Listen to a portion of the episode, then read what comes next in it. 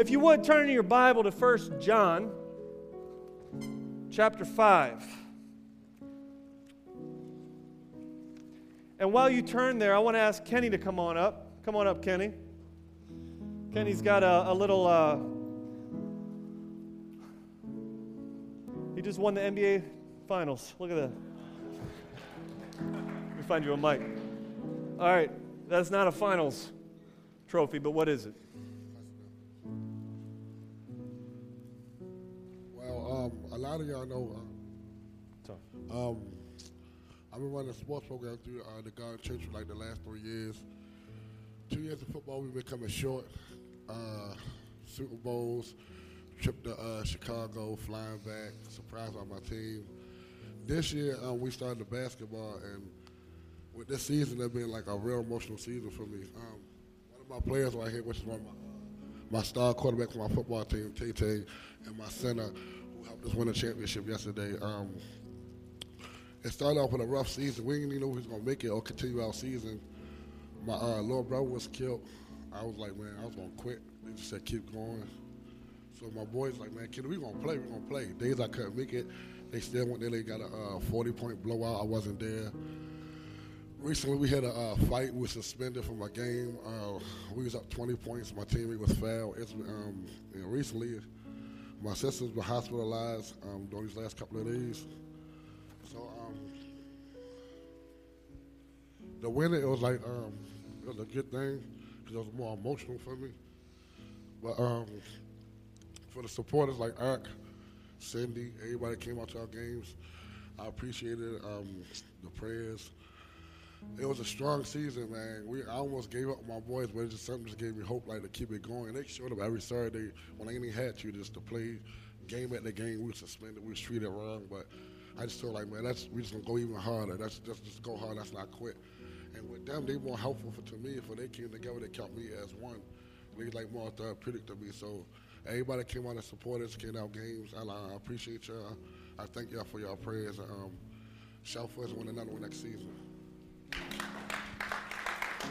We need to get a picture of you kissing the trophy. You, hey, well, let's get a picture. Have you got you got your? Are you the representation here?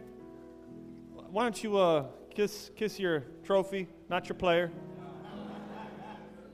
Oh, come on, my phone's full. Somebody help me.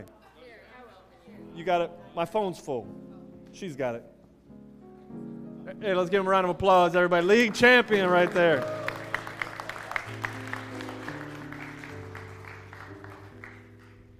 Amen.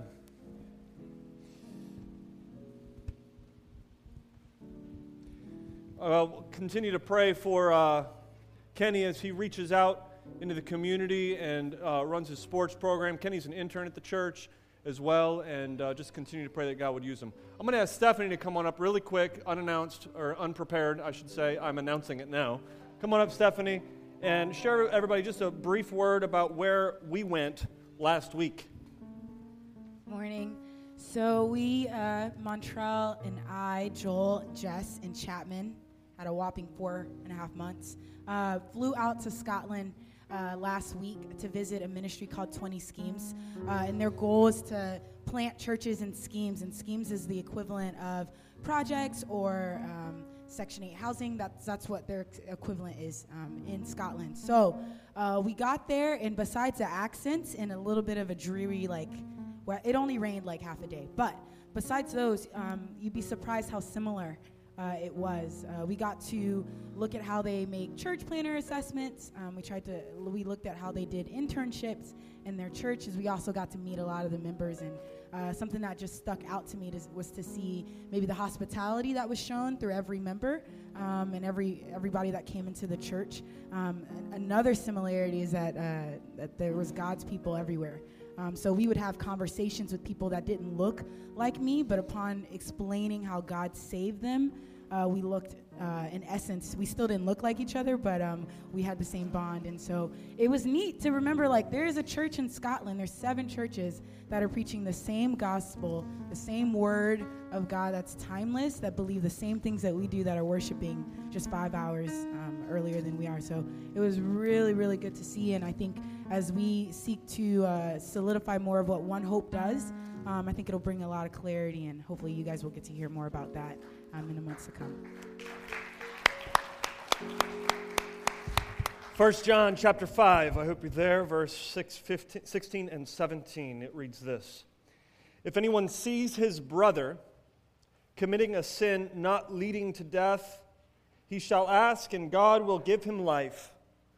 To those who commit sins that do not lead to death, there is sin that leads to death. I do not say that one should pray for that. All wrongdoing is sin. But there is sin that does not lead to death. Everybody take a deep breath after that. Read that text to my family the other day in, in our uh, time of devotional uh, devotions together and uh, looked up at everybody and they were confused like what was that about? So on that note let's pray and ask god to help us as we get into this text this morning. Father we do ask that you would speak to us this morning.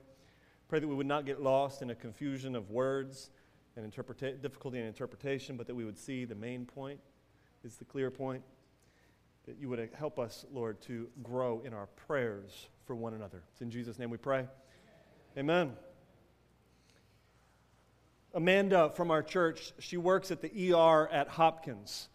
And I don't know if you know anything about the ER at Hopkins, but the ER at Hopkins is hopping, all right? It's a busy place to work.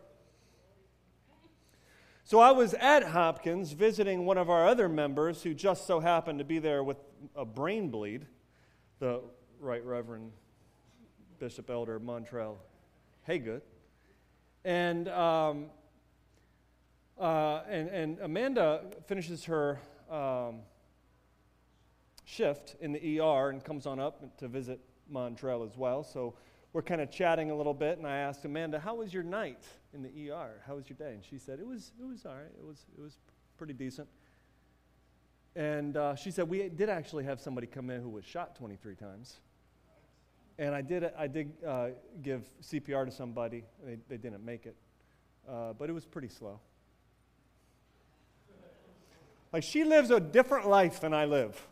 All right? You're, not, you, you're, you're probably not going to find me giving CPR to somebody. Now, I will if I have to, but I don't even know how. All right? I got, I've had the training like three times. I would have to just figure it out as I go.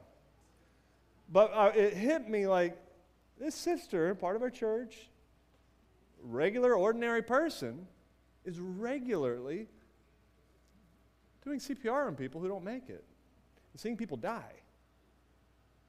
Like, it's just a world that I'm not familiar with.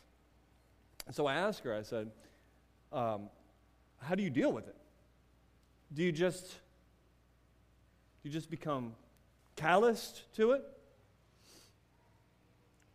Do you just grow numb to it? How do you deal with all of that death? And her answer has kind of stuck with me. What she said was, I don't want to grow numb to it. Oh, that's a good answer. That stuck with me because I don't want to grow numb to it either. You know, in some ways, we can grow numb to death. You know, I think sometimes living in Baltimore City, hearing of friends pass, another person shot. It's easy in some ways to grow numb to the news.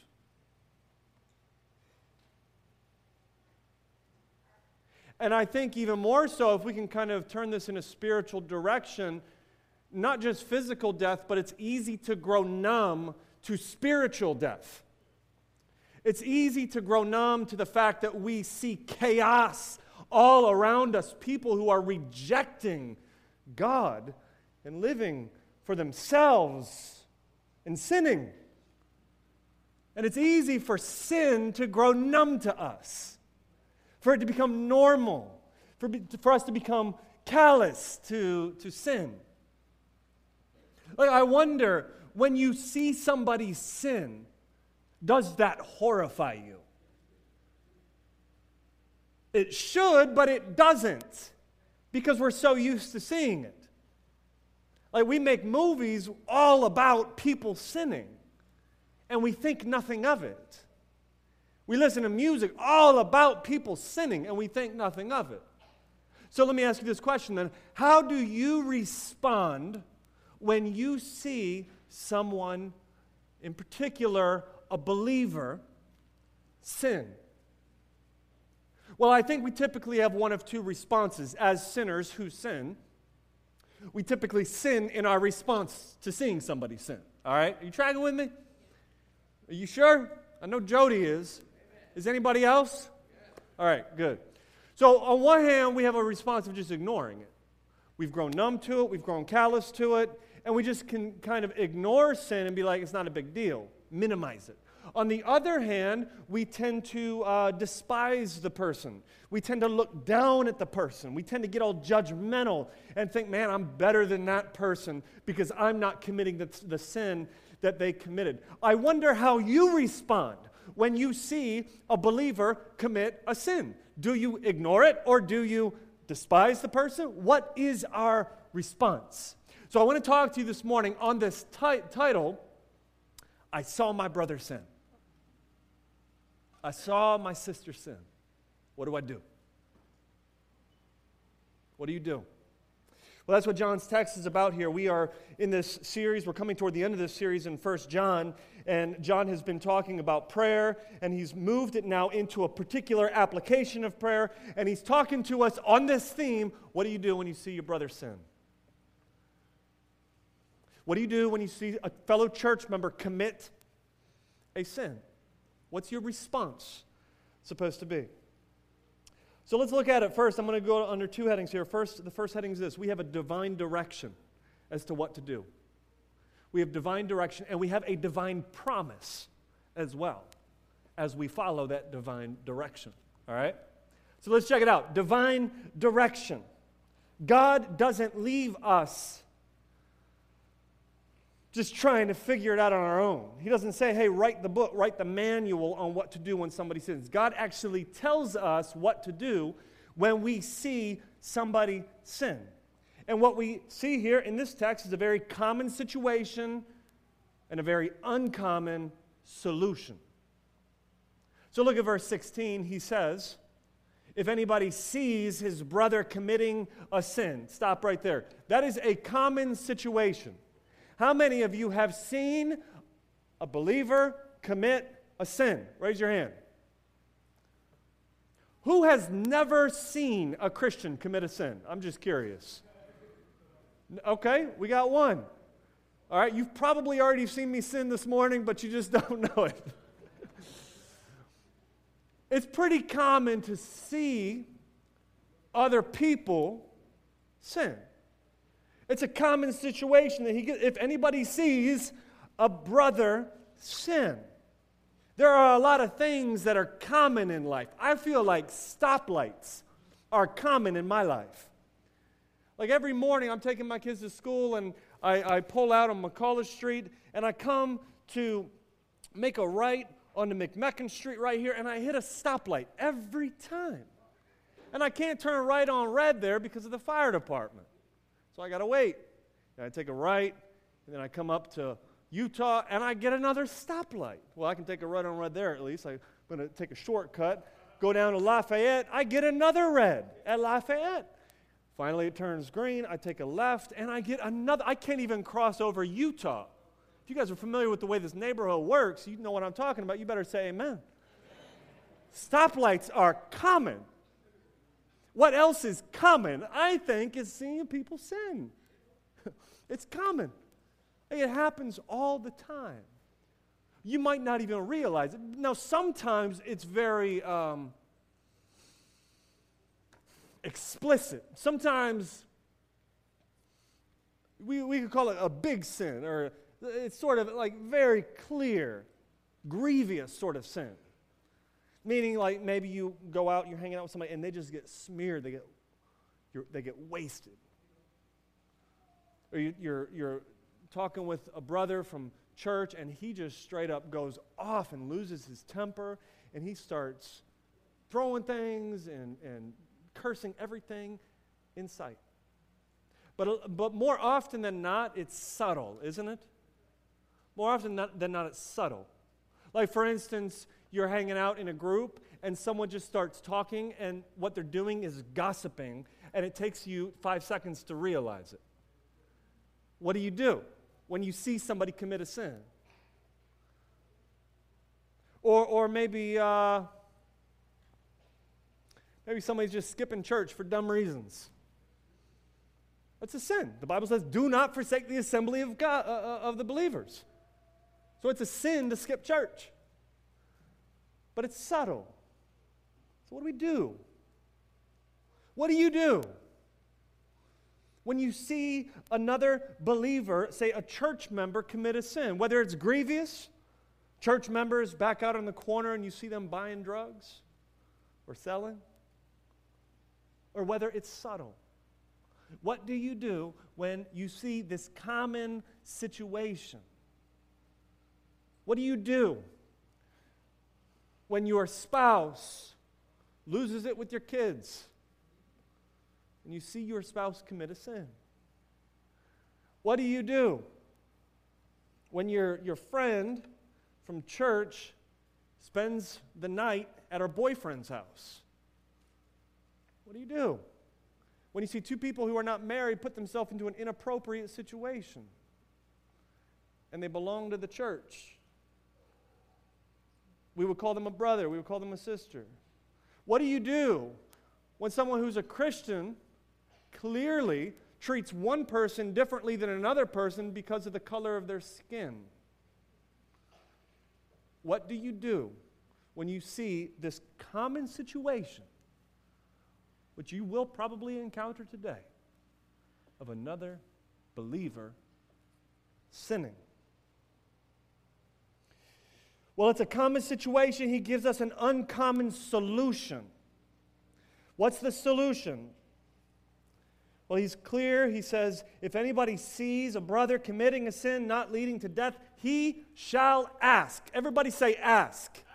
He's talking about prayer there. He just came out of talking about prayer, and he's talking about prayer. He's talking about asking God. They shall ask of God. What do you do? This is the uncommon solution. When I see a brother or sister sin, I am to ask of God. I'm to pray for them. That's what we are to do. 2 Samuel chapter 12, verse 23, Samuel, as he's uh, nearing the end of his own ministry, Samuel says to his people, he says, As for me, far be it from me that I should sin against the Lord by failing to pray for you. This is what Christians do. Christians pray for each other. That should be our most natural and normal, ordinary response is we pray for each other.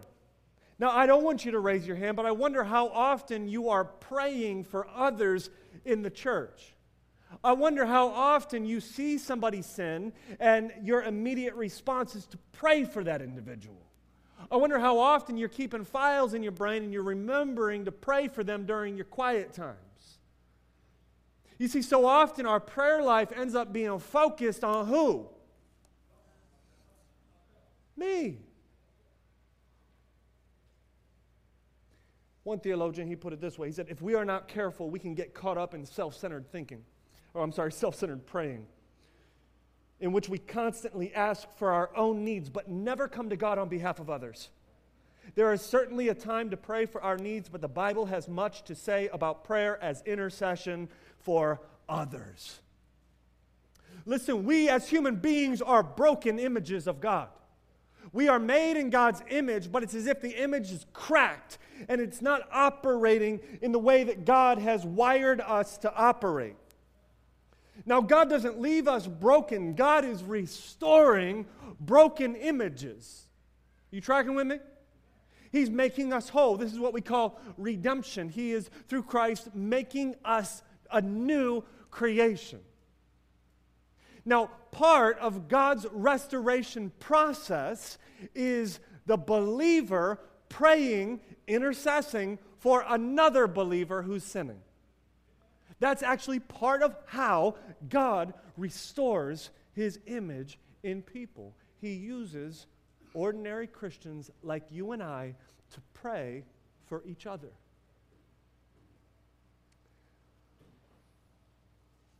Secondly, we see this divine promise. So we have a direction given to us. When you see somebody sin, this is what you do you pray. Here's the divine promise that comes with it. He goes on and he says, He shall ask, and God will give him what? What does it say? You in the text with me? Life. It says, God will give him life. He will pray, and God will give him life.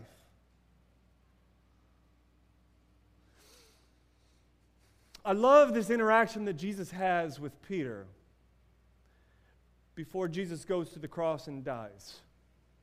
Peter, he's like this arrogant, like puffed up, I'm, i can do everything sort of guy. He's very confident in himself. And Jesus looks Peter right in the face, and Jesus says, Peter, Satan has asked to sift you like wheat. Now imagine with me, you could for a moment peel back the, the curtains of, of, of uh, the spiritual world and you see the devil asking God a favor. And he says, God, I want to sift Nick like wheat. God, I want to I want to destroy that man. I want to tear him apart. I want to drain his blood out of his body. I want to clean out his noggin. I want to separate his bones from his tendons. I want to destroy him. How would you feel if you knew that Satan was making that kind of request? That's intense, isn't it? That's intense. Now, in the midst of this kind of request and in the midst of the temptation that Peter is about to experience and even the fall that Peter is about to experience, Jesus is confident, cool, and collected. He looks at Peter and he says, essentially, my words, he says, But don't worry, I've already prayed for you. I've prayed for you. Like he knows he's going to sin, right? Peter does fall. But Jesus is not freaking out. Jesus, is, Jesus says, I've prayed for you. Now, how does Jesus have such confidence in his prayer for Peter? Well, we see it in the text here. We have a promise that we're given to us as we pray for believers who fall into sin, and that is that God will give them life. Look at the text with me again. It's very clear. He says, If anybody sees his brother committing a sin not leading to death, he shall ask, and God will give him life. God will answer. He will answer. Like, it seems that what he's saying is every time you see another believer sinning, and you pray for them, that God will restore them every single time. This is the plain reading of the text. This is what Luther would call a sensus literalis, the literal sense of the text. And some people might say, well, that sounds too good to be true. Because I've certainly prayed for people and it doesn't seem like they have been restored. Is it true that every time you see a believer falling into sin and you pray for them, that God will every single time answer your request and give them life? Well, that's what it says. So, is that true? Well, the answer is this yes. Sort of. Let me explain.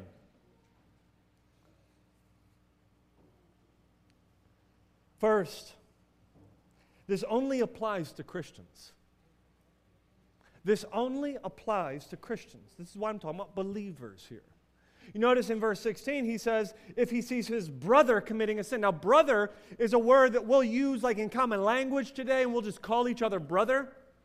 But in the Bible, brother is not used in some kind of flippant way. Brother in the Bible is used very carefully.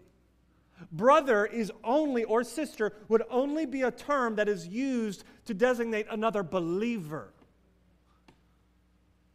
And so he's talking here about believers who fall into sin. And then he goes on and he qualifies this, and this is where it kind of gets confusing, and I'll try to explain it to you. He qualifies it and he says if, if, if he sees a brother committing sin, not leading to death. Well, what does this mean, this not leading to death? And then he goes on and he says, he says that there is a sin that leads to death. And I'm saying don't, I'm not saying to pray for that. I'm talking about praying for the, those who commit sins that are not leading to death. What is the difference between a sin not leading to death and a sin that is leading to death? And I think it's in the explanation of that that it all makes sense. So let me try to explain it to you what he's, what he's, what he's getting at here. There's essentially three options for a sin leading to death. Option number one would be murder.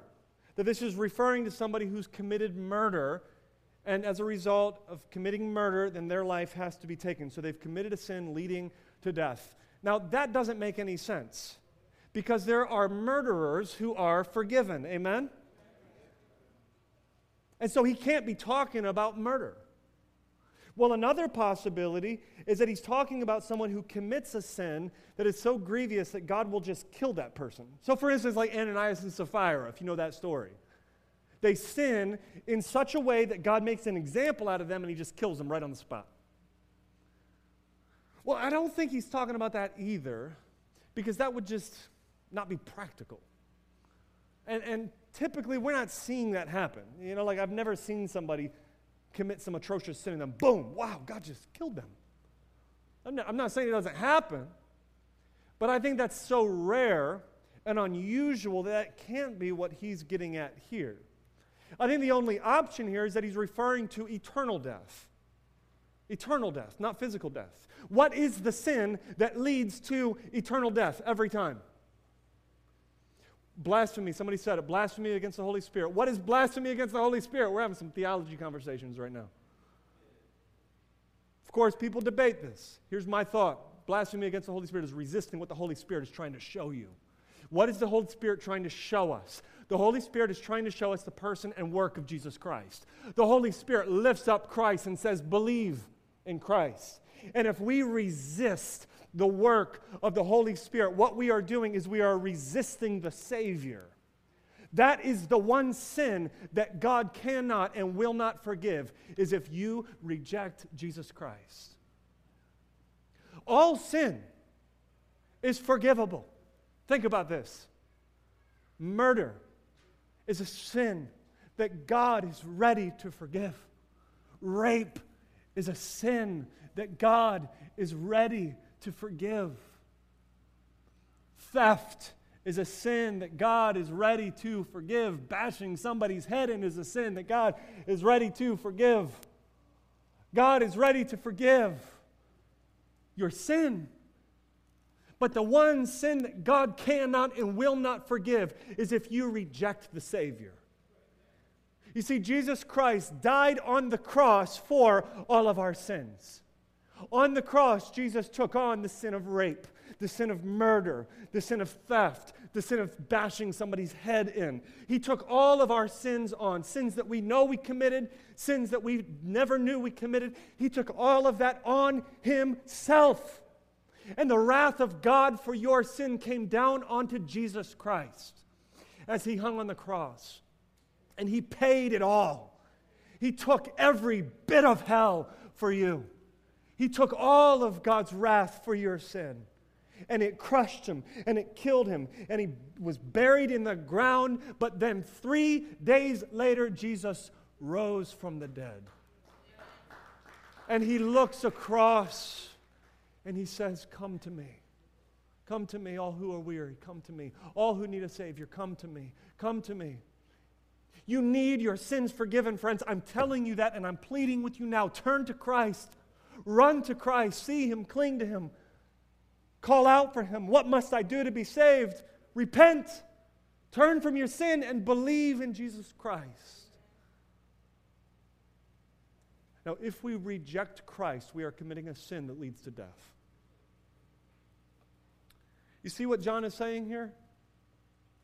What I think John is saying is this For all who have had the blood of Jesus Christ applied to them, they have the great hope of redemption. And when you see them sin, plead the blood. Call out the sacrificial blood. call out the work of restoration that God is doing and has promised for this individual and pray for them. But if they are an individual who has rejected Jesus Christ, he's saying, I'm not, I'm not talking about them. That's essentially what he's saying. And now remember, John is dealing here with people who have left the church. He's dealing with here who have, people who have rejected Jesus Christ. And I think John is actually saying, what I'm saying applies to those who are in the church, not those who are outside of the church. Now, John is not saying you're not allowed to pray for the salvation of people. That's not what he's getting at. That's just not his, that's not his point right now. You see what I'm saying? He's getting at another point. The point he's getting at is a promise that you will see this prayer request answered. Why? It's because God has made promises to his people. And he has made no promises to those who reject Jesus Christ.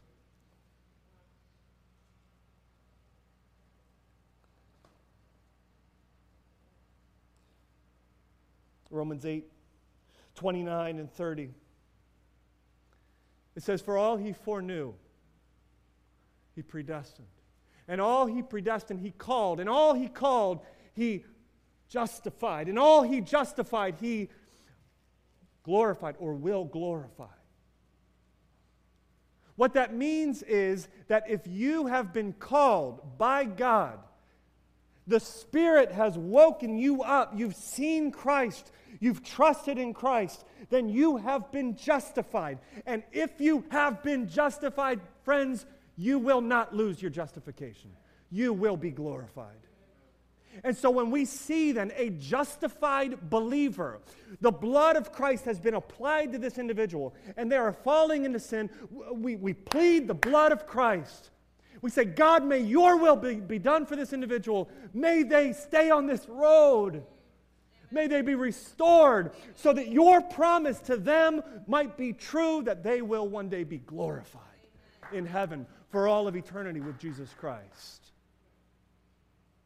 So, what do you do? You pray and you know that He will be faithful to the promise that He has made in this person's life, and this person will be restored.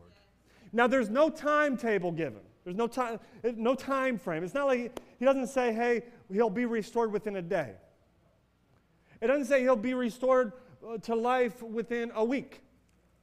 Like you might actually excommunicate this brother or sister from the church because they're no longer giving evidence of being a Christian. And it might be three years before God answers that prayer request. But what he's saying is, is that if they are legit, if they're truly a believer, if they have been redeemed, they've been made new, then that request will be answered at some point. Before they die, they will bear fruit. They will bear fruit. You tracking with me?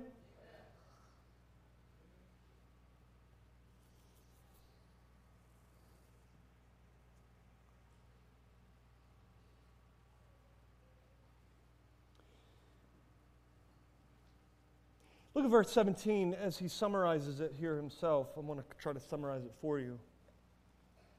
All wrongdoing is sin, but there is sin that does not lead to death. And what I think John is saying here is those two things. We can't ignore it, we can't ignore sin, but we ought to also have a great hope in the work that God is doing in this person's life and pray for them. You see, he says all wrongdoing is sin, which means don't ever minimize sin in somebody's life. Don't ever see somebody sin and just go, ah, whatever. No, he's saying all wrongdoing is sin. Like it's, it's tr- high treason against God. Don't minimize that. But, he says, but there is sin that doesn't lead to death. What he's saying is, is that there are sins that are forgiven. And that is the sins that the believer commits.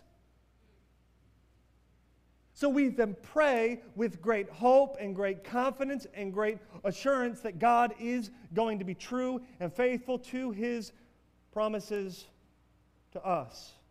And so, therefore, we do not ignore nor do we despise those who sin. Going back to this story with Jesus and Peter, Jesus says, Look, Peter, Satan has asked to sift you like wheat. He's asked to destroy you.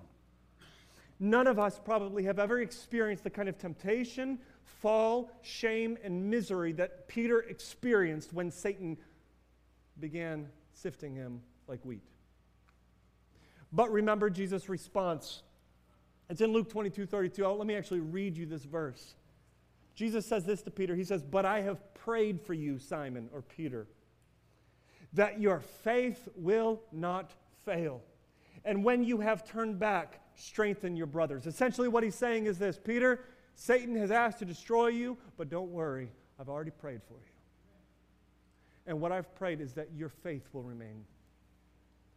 You will come out of this. And listen, when you do, I want you to look at your fellow believers and I want you to minister to them. Oh, I can only imagine Peter's own restoration as he experiences the prayer request of Jesus Christ answered in his own life. As he sees restoration come, and as he remind, is reminded of what Jesus said in his, he turns and he ministers to his brothers. I wonder how he ministers to those brothers he sees falling into sin. I bet you I know what he did. I bet you he would pray for them.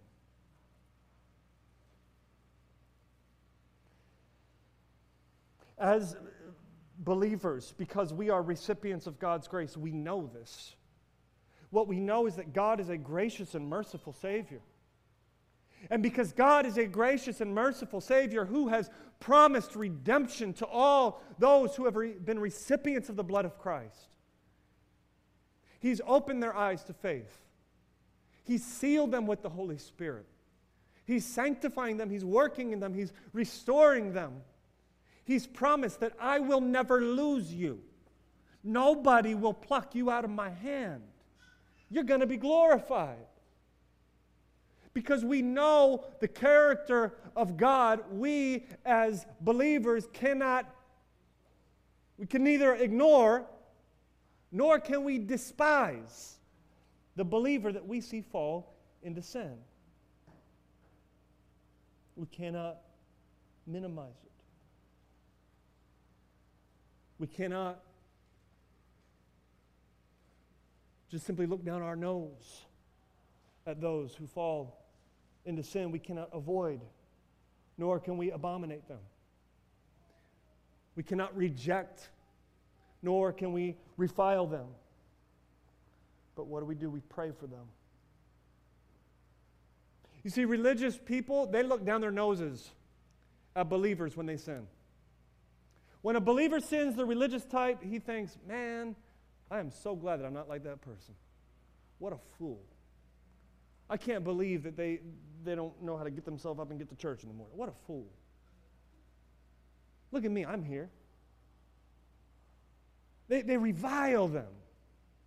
They despise them. Oh, I don't even want to, I don't even want to talk to them when I see them. I'm not going to like their status. Passive aggressive. But the, the irreligious, though, they just minimize it. Those who are irreligious, they see somebody sitting there like, hey, man, no, it's no problem. We all screw up. It's all good. I'm not going to say anything. You're not going to say anything. We're just going to keep, I'm not going to, not going to approach them on that. That's between them and whatever. I ain't the judge. That's the response of the irreligious. We, we, we cannot ignore it, nor can we despise them. What is the response of somebody who's part of the kingdom of God? Our response is to see sin and to know what sin is. Sin is cosmic treason against God. All wrongdoing is sin. We can't ignore it. Yet at the same time, being recipients of God's grace, we do not despise them, but we see them in the same way that Jesus sees them. This is the child of God. And God already knows what they're going to look like when they're glorified.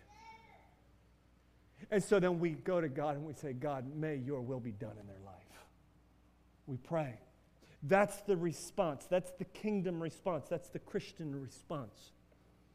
We plead the blood of Christ. Too often we fall into gossip, don't we? Too often we fall into condemnation. And that's because we have so often a works based mentality. We think we've actually done something to earn the favor of God. And so, because this person has not, then therefore they have not earned my favor, e- favor either. But God has changed us. You see, I was a wretch, a sinner. All of my righteousness was, as the Bible says, used toilet paper. Filthy. But we've been changed, haven't we? Because of Christ, we've been changed. We were the snot of the earth, now we're the salt of the earth. We've been changed. He's picked us up, turned us around, set our feet on solid ground. He's made us into a new creation. And if He's done that in my life, I know He is going to do that and is doing that in your life. And so when I see you do the same thing that I've probably done as well, what is my response to be? God, do the work in their life. Change them. Let me just close with two applications. Think of this as like two handles on a bicycle, all right? You want to keep your hands on both handles. It's a big bike.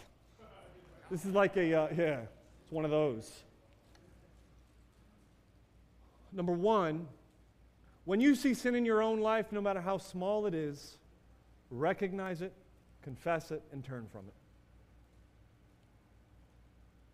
Someone once said, if you live in a graveyard too long, you stop weeping when people die.